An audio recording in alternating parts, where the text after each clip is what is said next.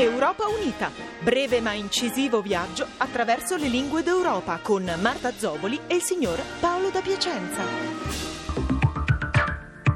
Nella dura e marziale lingua tedesca, espellere le proprie deiezioni si dice kacken.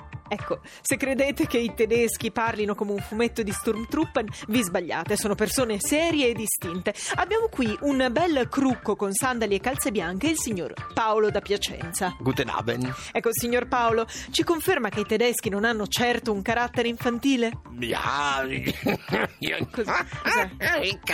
Ho detto Kacken. Kacken. Mia mamma non vuole che si dica Kacken. Guten Abend. We are the robots.